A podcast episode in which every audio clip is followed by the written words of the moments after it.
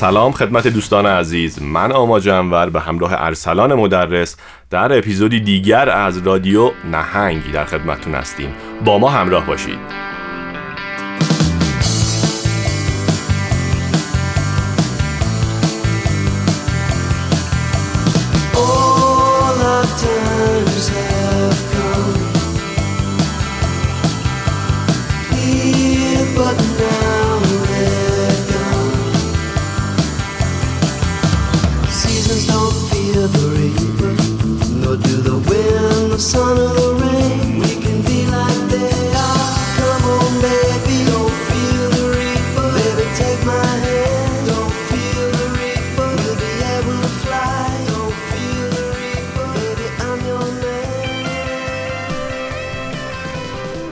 همونطور که از موسیقی که شنیدیم معلومه اپیزود این قسمتمون هم مربوط میشه به دهه های 60 و 70 تو اپیزود قبلی ما در این مورد صحبت کردیم ولی تو این قسمت می‌خوایم که این بحث رو خورده بیشتر بستش بدیم بیشتر توضیحات بدیم در این مورد. ولی قبل از اینکه وارد بحث بشیم می‌خوام تو اول برنامه به تمامی دوستانی که از طرق مختلف با ما در ارتباط بودن از طریق اینستاگرام از طریق تلگرام حالا از طریق app های دیگه با ما در ارتباط بودن. مخصوصا توییتر. خیلی ما feedback های خوبی داشتیم خیلی feedback های پر انرژی داشتیم.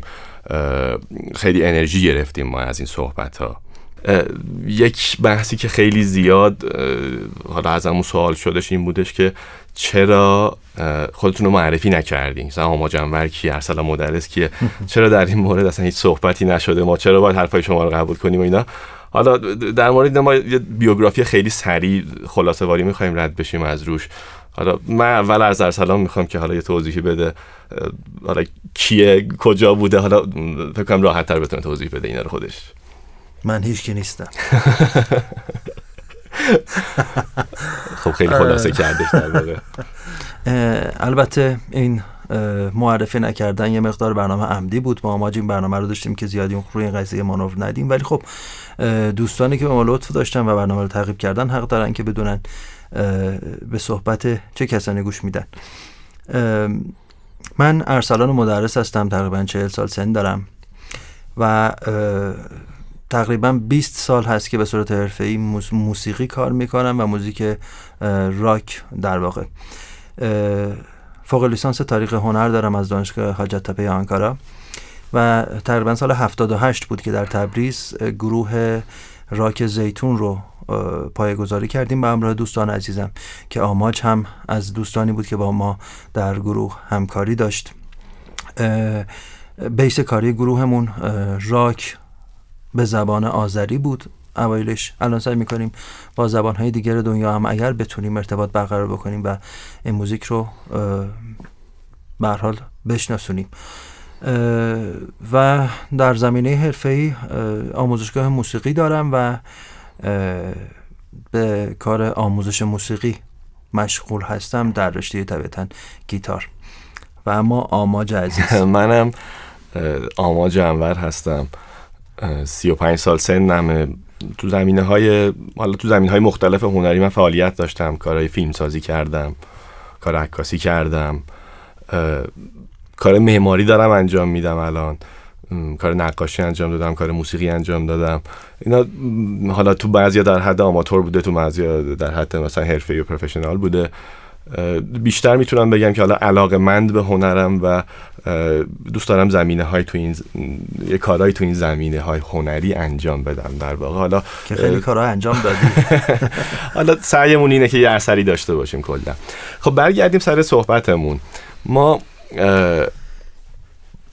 شروع این کارمون و شروع این اپیزودمون رو با یه موسیقی شروع کردیم. می‌خوای خود توضیح بدی؟ خود معرفی کنین من می‌خوام راجع به این صحبت بکنیم که در این اپیزود می‌خوایم راجع به چه چیزی صحبت بکنیم. به قول دوستان حالا این نقدی هم که وارد شده بود که یه مقدار صحبت ها پراکنده است. اولین اپیزود رو ما استارتش یه جوری زدیم که کاملا بداهه بود. البته الان هم بداهه است. و خواستیم راجع به یه سری صحبت های یه سری مسائلی که در باب حالا هنر به خصوص موسیقی معاصر مطرح هستش ببینیم چه چیزهایی رو میشه مطرح کرد و چه چیزهایی برای شنونده جا- جالب هستش که راجع به خورده صحبت انجام بدیم با هم دیگه. این جلسه می‌خوایم یه خورده دست و پای این صحبت ها رو جمع بکنیم به قول شما. یه خورده هم پراکنده نباشه. خورده حالا دقیق تر بشیم آره. روی صحبت هایی و اگر یادت شدش باشه یکی از دوستان یه اشاره خوبی کرده بود که یه مقدار اصطلاحات و به اصطلاح یه چیزایی به کار می‌برین که ما نمی‌دونیم آره یه خود. باید حالا. و من یک بار دیگه قضیه رو گوش دادم متوجه شدم که آره یه به یک اتفاقات به یک چیزایی اشاره کردیم که خب توضیح کافی ندادیم. البته اینم اشاره بکنم که برنامه ما تو این قضیه این بود که ما یک حالا پادکست یا رادیو یه تخصصی را بندازیم راجع به این قضیه. یعنی اینکه یه مقدار از بحث ها تخصصی خواهد بود. این اه، اصولا دنبال. شنونده عام هم نیستیم آره یه مقدار اه،. ترجیح میدیم که اه، بحث ها و صحبت ها تخصصی تر باشه بنابراین دقیقا. با یه سری اه، اصطلاحات تخصصی ممکنه روبرو بشیم ولی اه، راجع به اتفاقات و به اصطلاح اه، یه سری جریانات فکری و هنری خب طبیعتا به توضیح بیشتری بدیم و این نقد خوبی بود از طرف آره، خیلی سطحی. گذاشته شده بود از روی اون آره. یعنی چون کاملا صحبت دوستانه بین من و تو بود تقریبا آره تو هم می‌دونستی چی میگی من هم می‌دونستم حالا آره. یه خود بهتره که باز بشه و طبق صحبتی که با هم دیگه کردیم قرار شد که این جلسه رو بیشتر رو همون صحبت. هفته قبل یا جلسه قبل در واقع بگذاریم و یه خورده مسائل رو بیشتر روش وایستیم و صحبت بکنیم.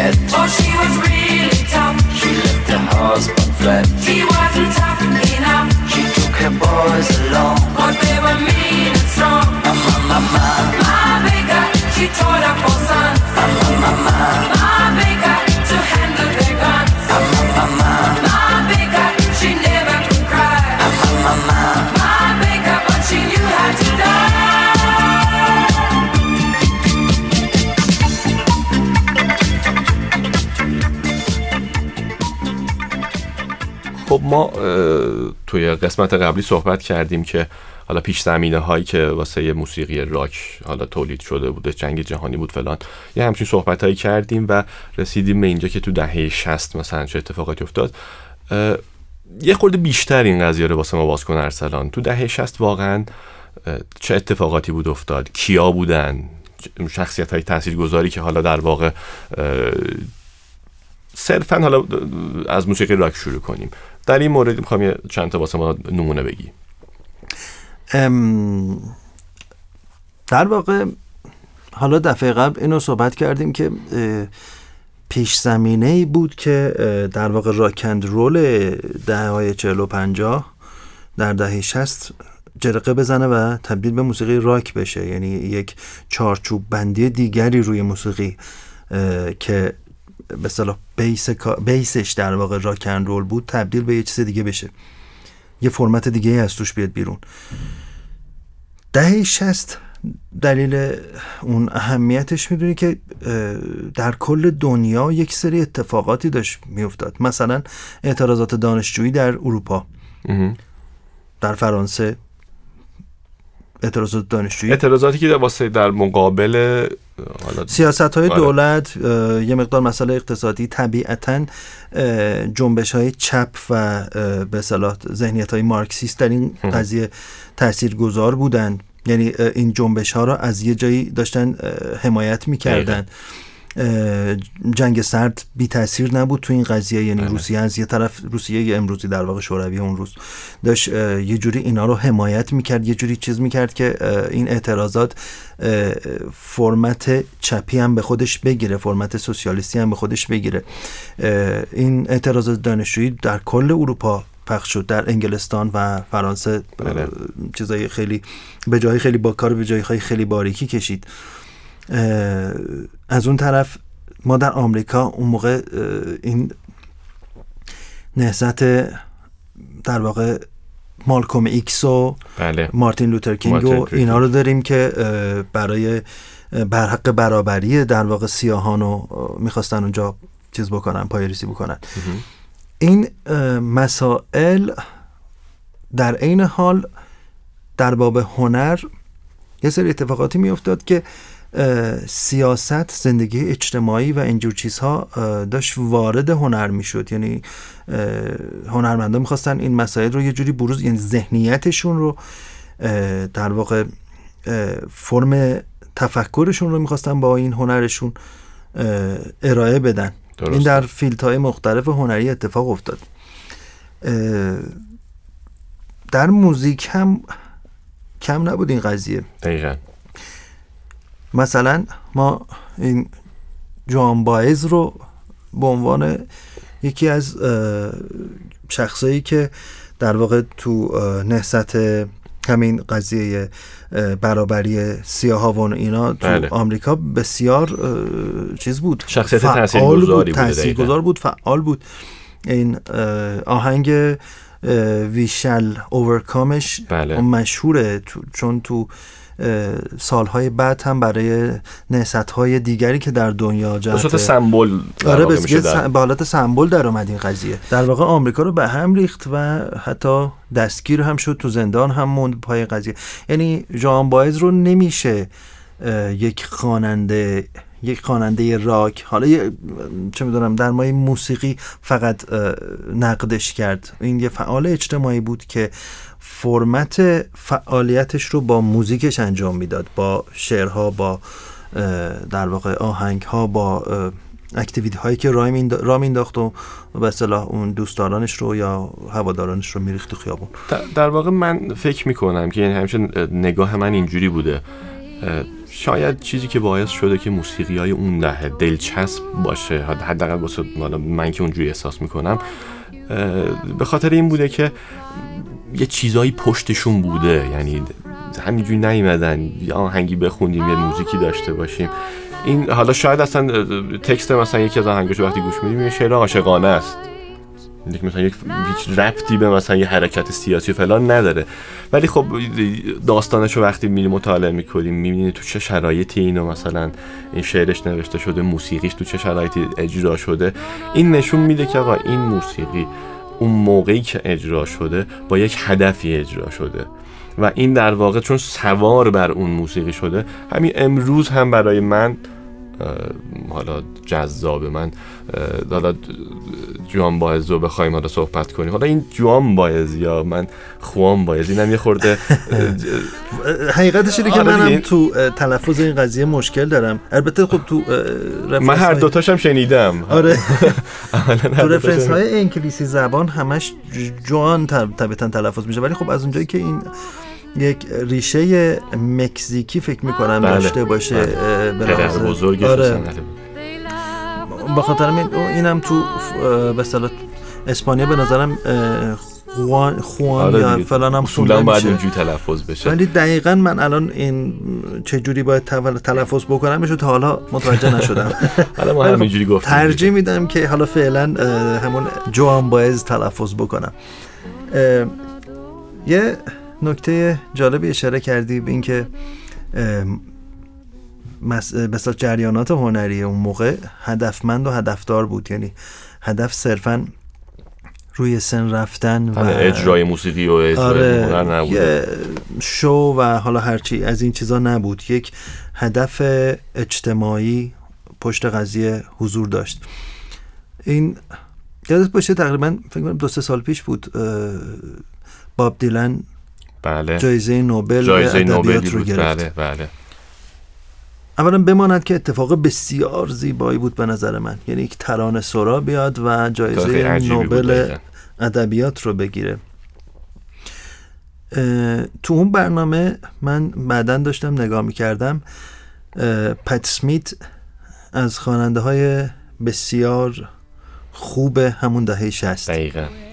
اومد و یکی از آهنگای باب دیلن رو اجرا کرد. درسته. اجرایی بسیار زیبایی هم بود و خیلی هم توصیه می‌کنم دوستان اگر تونستن این اجرا رو نگاه بکنن چون با صوت نمیشه تصویرش کرد که چقدر معظم بود نه اون چقدر- احساس اونو باید دقیقا توی آره که اون وسط اصلا شعرم یادش رفت یه لحظه وایستاد بعد دوباره خیلی اجرای جالبی بود. اه، مسئله اینه پت سمیت بعد از گذشت چیزی حول و حوش پنجاه سال. الان دوباره رفته روی سن. دوست دارم دوستانی که اینو گوش می‌کنن برن و اون اجرا رو ببینند. یعنی یک آرتیست به تمام معنا میشه گفتش. یک آرتیستی که هدفمند بوده. این اینجوری بگم. یعنی این خانم هیچ گونه آرایشی روی صورتش نداشت. با یک لباس بسیار خاص. اومده بود و فقط یعنی این تنها ذهنیت در واقع کسانی که تو اون دوره داشتند کار هنری می‌کردن به خصوص اون جرقه موسیقی راک با اون ذهنیت هیپیگری و فلان و اینا این فقط می‌تونه این تجلی رو داشته باشه. من هر چقدر حالا صحبت می‌کنیم فکر می‌کنم باز برمیگردیم سر این بحثی که هنر وقتی فقط برای هنر اون موقع است که ارزش داره ارزشمنده. یعنی یه چیزی بگم این ذهنیتی که در دهه 60 خصوصا این کسایی که داریم روش صحبت می‌کنیم هست این هنر برای هنر نبود این هنر برای اجتماع بود. اینا عملا داشتن برای اجتماع کار درسته می‌کردن. درسته. همونجوری گفتم ذهنیت های مارکسیزم یا چپگرایی یه مقدار به هیچ عنوان نمیشه اینو چیز کرد نادیده گرفت. از یه طرف برابری حقوق اجتماعی زنان و یا ریسیسم و و و و و و. اینا یه سری فعالان اجتماعی بودن که جرقه موسیقی راک هم از همینجا گرفته شد. یعنی راک اند رول با تعریف و تفسیری که ما مثلا تو فرمت های اولیش مثل الویس و اینا بله. داریم اینجا تفسیر دیگری پیدا می‌کرد یه خورده شعرها خشن که نگیم یه خورده سردتر یه خورده همچین تیزتر داشت القا می‌شد فرمت موزیک دیگه اون نبود طبیعتا یه سری اکتیویتی هایی پشت این قضیه بود جایی که مثلا انتخاب می‌کردن برای اجرای آهنگ یه مکان خاصی بود که اتفاق. خاصی اونجا اتفاق افتاده بود و اینا و همونطوری که گفتی مثلا یه شعر عاشقانه گوش می‌کنیم یه خورده که دو بحر قضیه میری یا می‌خونیم که این شعر چجوری نوشته شده مثلا برای کسیه که معشوقش داره میره به جنگ یا توسط نیروهای مثلا یه دولتی چیزی گرفته شده. حالا دقیقا شاید به لحاظ زمانی جور در نیاد ولی خب چاو بلا. بله. یک آهنگی که تبدیل به یه مانیفست شد. عملا میگم تمامی اون موسیقی هایی که حالا ما صرفا داریم رو موسیقی صحبت می‌کنیم تمام موسیقی هایی که یک طرفشون وصله به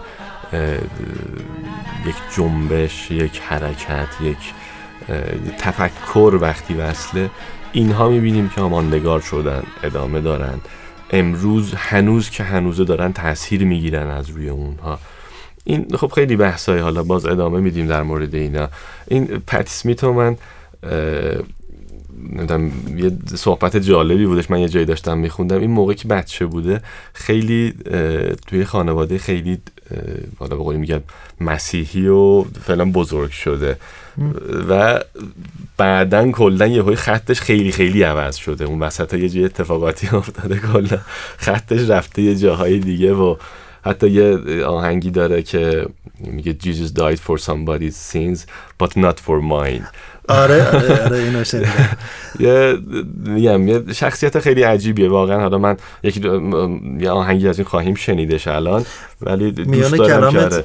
این پت اسمیت که الان صحبتش اومد اینا بگم که آهنگ اولی که تو برنامه شنیدیم بله. مال گروه بلو آیستر. کالت بود پت اسمیت اه، برای اینا شعر و اینا می نوشت بله. و یه مدت هم نامینیت بود برای اینکه وکال این گروه باشه ولی اه، حالا جور در نیومد و اینا پت اسمیت اه، راه خودش رو ادامه, ادامه داد و اینا. برای این گروه هایی که واقعا افسانه بودن تو اون موقع خیلی با هم دیگه ارتباطات جالبی داشتن صد درصد اونجوری بوده باز یه آهنگ بشنویم که ادامه بدیم Take me now, baby, here as I am.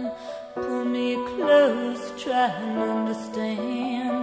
Desire is hunger, is the fire I breathe. Love is a banquet on which we feed.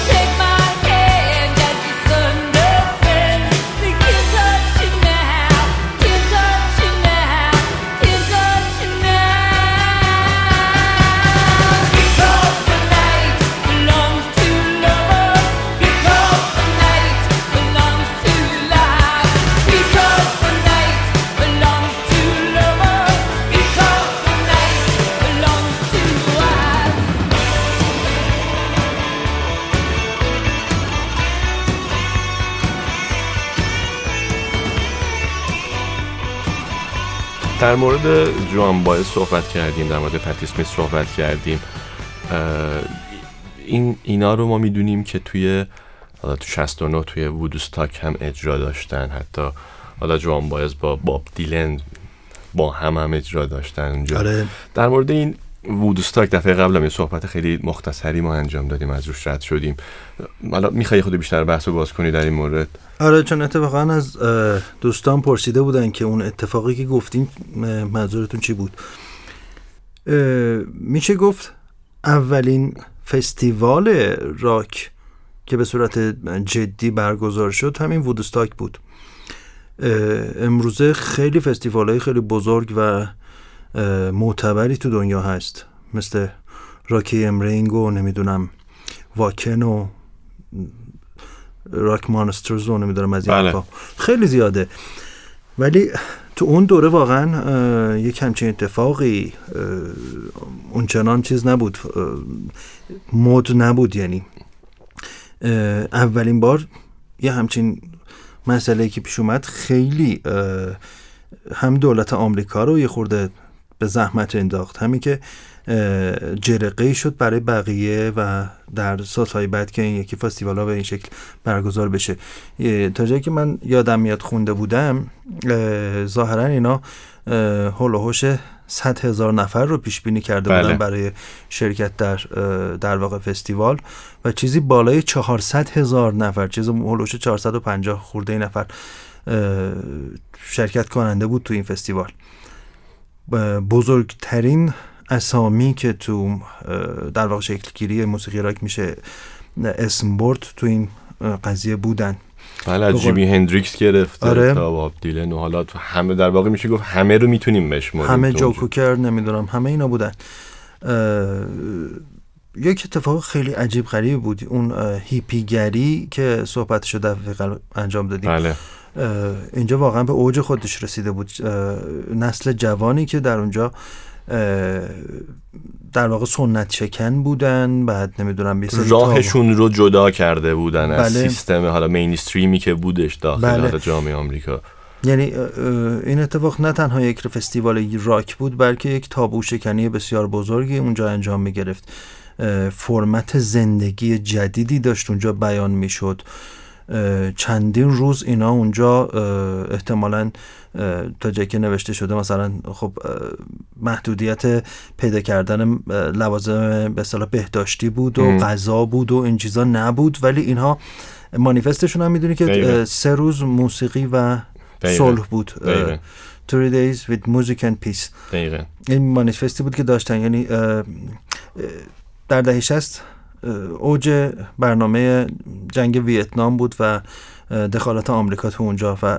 خیلی از این گروه ها و کسانی که اونجا حضور داشتن معترض به قضیه بودن مسئله پیس و صلحی که اونجا مطرح می‌شد عملا یک دهنکجی بود به دولت آمریکا به- خاطر این سیاست جنگ طلبانش تو اون قضیه اه، به خاطر این وودستاک یک اتفاق خیلی بزرگی محسوب می‌شد. یک اتفاق- سیاسی در جامعه آمریکا بود نه تنها یک اتفاق موسیقیایی یعنی. دقیقا یعنی البته حالا صحبت کردیم در مورد گروه هایی که متأثر از فرهنگ شرق بودن. آفرین آره اونجا کاملا نمود داشتن توی اونجا. حالا خیلی- اسمای عجیب غریبی هم داشتن در واقع اونجا دیدم کری، کریشنا بود و یه, یه یه سری, یه گروه های اونجا پ- چیز شده. یه اصلا تو دهه 60 یه سری گروه هایی داشتیم بهش م- تا جایی که یادم میاد شکتی و نمی‌دونم ماهاویشنو نمی‌دونم من یه سری شاید درست تلفظ نکنم چون تلفظشاشون یه آره، یه حالت خورده خاصی. داره به هر حال کلمات به نظرم هندی بود که خب وارد فرهنگ آمریکایی شده بود همون بودیزمی که صحبت کردیم تو. اون دوره ها داشت پا می‌گرفت در اه، خ- اه، خونده بودم همین جوان باعث خودش یه زمانی یه تفکرات بودیستی بله، داشته یعنی سمت به سمت. بودیزم رفته خب اینا خیلی می‌تونست تاثیر داشته باشه در شکلگیری یک فرهنگ جدید یک نوع زندگی جدید یک اه، پایه‌گذار یه چیز غیر حالا یه داخل پرانتز اینم بگم. چیزی که امروزه دارن به ما القا می‌کنند که موزیک راک و یا این تیپ موزیک های موسیقی غربی غربی. هست و انگ غربی و فلان و اینا می‌زنن روش. در واقع این موزیک این طرز زندگی این صحبت ها فلسفه شده فلسفه شده. اصلا ضد اون برنامه ها بود ضد سیاست های آمریکا بود ضد سیاست های دولت های اروپایی بود. یه چیز ضد استعمار بود در دقیقاً. واقع. اون دقیقاً. پایه و بنیانش یعنی به هیچ اتفاقا ریشه های شرقی خیلی بیشتر از ریشه های غربیشه. یعنی اه، رد پای بودیزم و رد پای این تفکرات شرقی و اینا رو تو خیلی بیشتر از فرض کن مثلا یه سری مسائل غربی می‌تونی توش پیدا بکنی. این دقیقا نکته خیلی جالبیه. جالب بودنش هم اینجاست که این تفکرات رو بله ما میگیم که تفکرات شرقی هستن. به مخالفت با تفکرات غربی در اومده بودن. ولی الان رسیدیم به نقطه‌ای که داریم. مثلا ما میگیم آره مثلا موسیقی راک متال موسیقی غربیه. این دقیقا همون کاریه که کاپیتالیزم با همه چیز انجام داده. مرسی. با همه چیز انجام داده همه چیز رو تونسته صاحب بشه و یه جور دیگه ای به حالا خورد بینندش شنوندش مصرف کنندش بده در. واقع اونجا. ما چطور بگم؟ حالا نمونه هاش خیلی زیاده خیلی بحث های دیگه هم هستش ولی خب میشه گفتش عملا سوء استفاده کرده و همون چیزی که باعث میشه بعد دهه 90 بعد دهه 80 دیگه اون موسیقی ها و الان من شخصا باز خودم باز باید مثال بزنم و نمی‌خوام عمومی صحبت کنم. به دل خود من نمیچسبه. شاید یکی از دلیلاش فکر کنم همین باشه. موافقم خیلی موافقم اه، واقعیت مطلب اینه که آره اون ذهنیت کاپیتالیسم میاد چیزی رو که داره پا می‌گیره برمیداره مال خودش می‌کنه. و به صورت یک کالا دوباره ارائه می‌کنه به خودمون. همون اتفاقی که برای در واقع دفعه پیش هم صحبتش شد در واقع متال های دهه 80 اتفاق افتاد. دقیقا. متالیکا و موجی که با اون اومده بود. گروه هایی که مثل آنترکس رو نمی‌دونم اینا. اینا اه، داشتن میشکستن یه چیزایی. در واقع در بر ضد اون زرق و برق و اینا اومده بودن خودشون تبدیل به همون کالا شدن. دقیقا.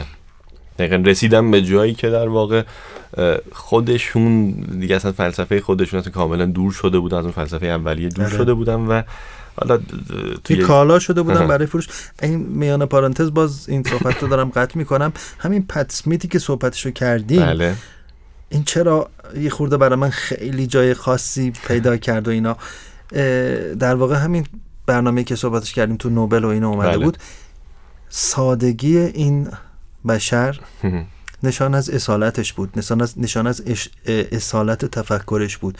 اون ریشه ها رو گم نکرده ریشه های بله. تفکریش رو گم نکرده. بله.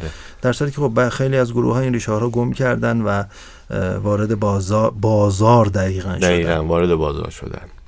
خب یه نقدی که واسه برنامه قبلیمون حالا خیلی از دوستان داشتن می‌گفتن این بودش که زمان برنامه خود زیاد شده و حالا دانلود کردنش گوش کردنش زمانه خود بیشتر می‌بره. ما تصمیم گرفتیم که از این به بعد برنامه رو به صورت چند تا پارت اجرا کنیم و حالا توی کانال تلگرام و اینا قرار بگیره که هم دانلود کردن و هم گوش دادنش راحت تر باشه. و اینکه موزیک هایی که توی کل کانال حالا توی این برنامه داره پخش میشه رو هر کس خواست می‌تونه به صورت مجزا تو همون کانال تلگرام ما تک به تک گذاشته میشه. سعی می‌کنیم lyrics هاش هم حالا بذاریم اونجا که حالا بتونه حالا دوستان بتونه استفاده کنن. یه آهنگ می‌خوایم بشنویم از جوآن بائز. اجرای وودستاک رو بشنویم آره؟ اجرای وودستاک رو بشنویم که از وودستاک هم یه خاطره یه خاطره باشه. کدوم. آهنگ؟ We shall overcome ویشال اوورکام رو میشنویم و تو پارت بعدی باز در خدمتتون هستیم Would you like to sing We Shall Overcome?